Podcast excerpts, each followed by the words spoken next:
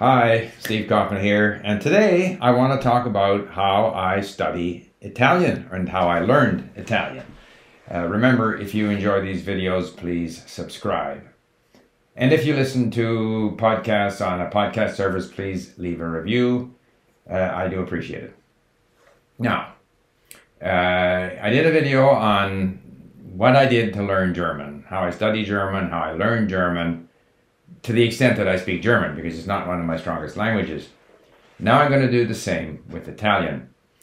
And um, I don't, I haven't scoured up all my bookshelves to find all the books that I, I used for Italian, but the process was essentially the same. And that is, again, you know, I had traveled in Italy, I had hitchhiked in, uh, hitchhiked in Italy uh, with the knowledge of Spanish that I had, I was kind of communicating with people in Italy. Uh, and it's always a language that had, you know, a great appeal to me because Italy is such a lovely country. There's so many lovely places to visit and food and music and lively people. And so I wanted to be good in Italian. And of course, I wasn't.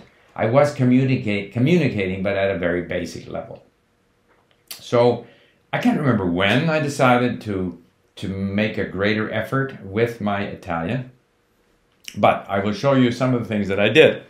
So, first of all, the one thing I remember is that I got a hold of the Linguaphone series for Italian. And Linguaphone is, uh, I don't know if they still exist, I guess they do. It's extremely expensive for what it is because essentially what you need is text with audio and a glossary. That's all you need. You don't need all the exercises. It's fashionable now to have pre-reading uh, questions and post-reading comprehension questions and all kinds of things that are quite unnecessary. In fact, that spoil the pleasure of reading. Uh, so there's a lot of useless exercise stuff in here, but I had to find something for Italian. So I don't know if I got a deal on it or if it was sort of surplus somewhere, but I do know that I went through this and listened to the audio many, many times. And this was before I got into this, you know, the, the realization that you have to listen repetitively over and over again. Instinctively, that's something I did. And I can remember listening when the family arrived in Milan and vaguely, this would be at least 30 years ago that I did this. So I went through this. Now, um, then, with my experience in German of finding, you know, readers with glossaries, um, you know, I found books like this, First uh, Italian Reader for Adults. And I have never liked, I do have, I don't know where they are here, I could find them, you know, sort of bilingual books where you have, let's say, the Italian on the left hand side and the English on the right hand side. I've never found that very effective because what I need is the words, the individual words that I don't understand. I don't want to have to read through the English to find the spot that corresponds to where I am in the Italian text. What I want is like, here's this word, I don't know what it means. What does it mean? Uh, in former days, that meant, uh, you know, readers with glossaries, as I showed you for German uh, the disadvantage is that very often the word you need is not in their glossary, or the word that they introduce in the glossary is a word you already know. So, to a large extent, that has now been made obsolete by online dictionaries, by LingQ, and things of that nature. But I did a lot of reading of, and I just couldn't find them, but oh, here we have Prime letture italiane per stranieri. Here's another one. But there were lots more, and and uh, always you know readings with glossaries. Now, obviously, if you know French, if you know Spanish, a lot of vocabulary is freebie in Italian. People always make a big deal about false friends. To me, there is the odd false friend in these languages. It's not a big deal. The common vocabulary is a much greater benefit in learning a, a language and the odd word that uh, is a false friend, you quickly find out if you use it in the wrong context, and so you make adjustments. But it's, it's false friends. In other words, uh, common vocabulary is a good thing, not a bad thing. Um, but with the Italian, now, grammar, of course, This is a great little grammar book, which you go back. I go back to over and over and over again because all the little pronouns, uh, li, and, uh, and uh, are difficult because they're different different from what I am used to in other languages, and so you can kind of review the rules, and then you watch for them when you're reading, and then you listen and stuff like that. A big a big boost to my uh, Italian was the discovery of Il Narratore, which is a an audio book publisher, very small, based near. Um, I think he's near uh, Verona, but he's up on the hillside, and he's there, and he puts out wonderful uh, audiobooks, and he does a wonderful rendering of uh, I Promessi Sposi.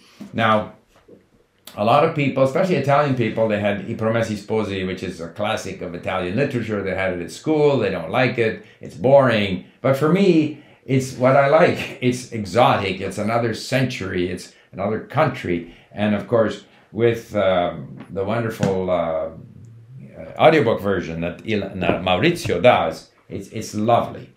And I can remember jogging uh, when I was in Palm Springs, listening to uh, I Promessi Sposi in Italian. He also does a wonderful version, a wonderful version of Pinocchio. And the advantage with both those texts is that I can import the text to LingQ. I can look up words and phrases. So I'm no longer, uh, you know, in many cases, you know, if you get a book, like a modern book like this, Alberto Moravia, uh, there won't be, uh, you know, you can't just get the digital text to import into LingQ. But if you're dealing with um, classics, you can import the text look up words and phrases, you can listen to the audio, and, and so you're learning in a way that's agreeable, that's easy, that's much easier than struggling with bilingual textbooks or even books with, with glossaries. So that was my path with Italian, and but I'm not where I want to be in Italian.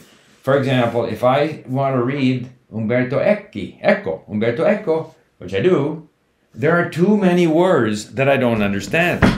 And so if I start reading them, and if I look through this book, I'll see a lot of underlinings where, you know, I underline the word with the sort of optimistic intention of eventually looking it up in a dictionary, which I never do. Um, ideally, I would be able to read those on LingQ so I can look up every word and save words and phrases and learn them. So with that, I'll just show you very briefly uh, what I have done uh, with Italian on LingQ. And, and then I'll kind of uh, finish up with a few words. Okay, let's have a look at what I've been doing in LingQ, which has really made the learning of a lang- of, of any language, including Italian, a lot easier than it was 30 years ago when I decided to improve my level of Italian. So if I click on my thumbnail here, and um, you know, I haven't done anything recently, but if I go to my all time, we'll see that I have 22,500 or 22,236 known words, that I was particularly active in terms of adding to my known words total back in 2008 and uh, have been active at various times. Uh, this is the known words. Now, if I look at my LingQs created number, there's only 5,000 of them. So that the bulk of the words that are on my known words total are words that I saw in the text but didn't need to look up because I knew them. And so a LingQ eventually sort of determines what your vocabulary level is as you go about saving words that you need to learn. Uh, if I look at words of reading that I've done on LingQ, I have read a fair amount, but I've also read a lot of Italian away from LingQ. So LingQ hasn't been my main um, place to study Italian, although, you know, 61,000 words back in the summer, I guess the end of 2013 is not insignificant. Uh, but uh, that gives you, so if I look at the gradual growth of my known words total, picked up a lot at the beginning and have continued to increase gradually, but I really haven't been very active. So that's really the picture of my activity uh, when it comes to Italian on LingQ. So, um, you know, where do I want to get to with with Italian? You know, I can communicate in Italian uh, to some extent, but not as well as I would like. I don't speak it as well as I would like. Uh, I understand quite well, uh, but if I pick up a, a book like this, like uh, I have actually, uh, I think, I think this is one where I found the audiobook, so I could listen to the audiobook. If I read through it on every page, I can see because I've underlined them. I can see five or six or so words that I don't know. So I'm not good enough in my reading. I would like to be better. And if I weren't learning Arabic and Persian, then just as with all the other languages, I would love to spend time to get better in Italian. But I have sort of brought my Italian up to a level where it's not just sort of semi Spanish, it's actually Italian, but limited. And but I am at a situation where if I were to go to Italy or if I had the opportunity or the need to use the language, or if I just decided to spend a month indulging in my interest and the enjoyment that I get from Italian, then I could, you know, bring it up. And and so it's kind of on the same level as German. In other words, a rusty B2 that I could easily bring up to a, a better level of B2. And that's where I hope to get my languages to uh, as I continue to explore new languages. I will leave you with a couple of interviews that I've done in Italian so that you can gauge, you know, the difficulties that I continue to have in Italian. Thank you for listening.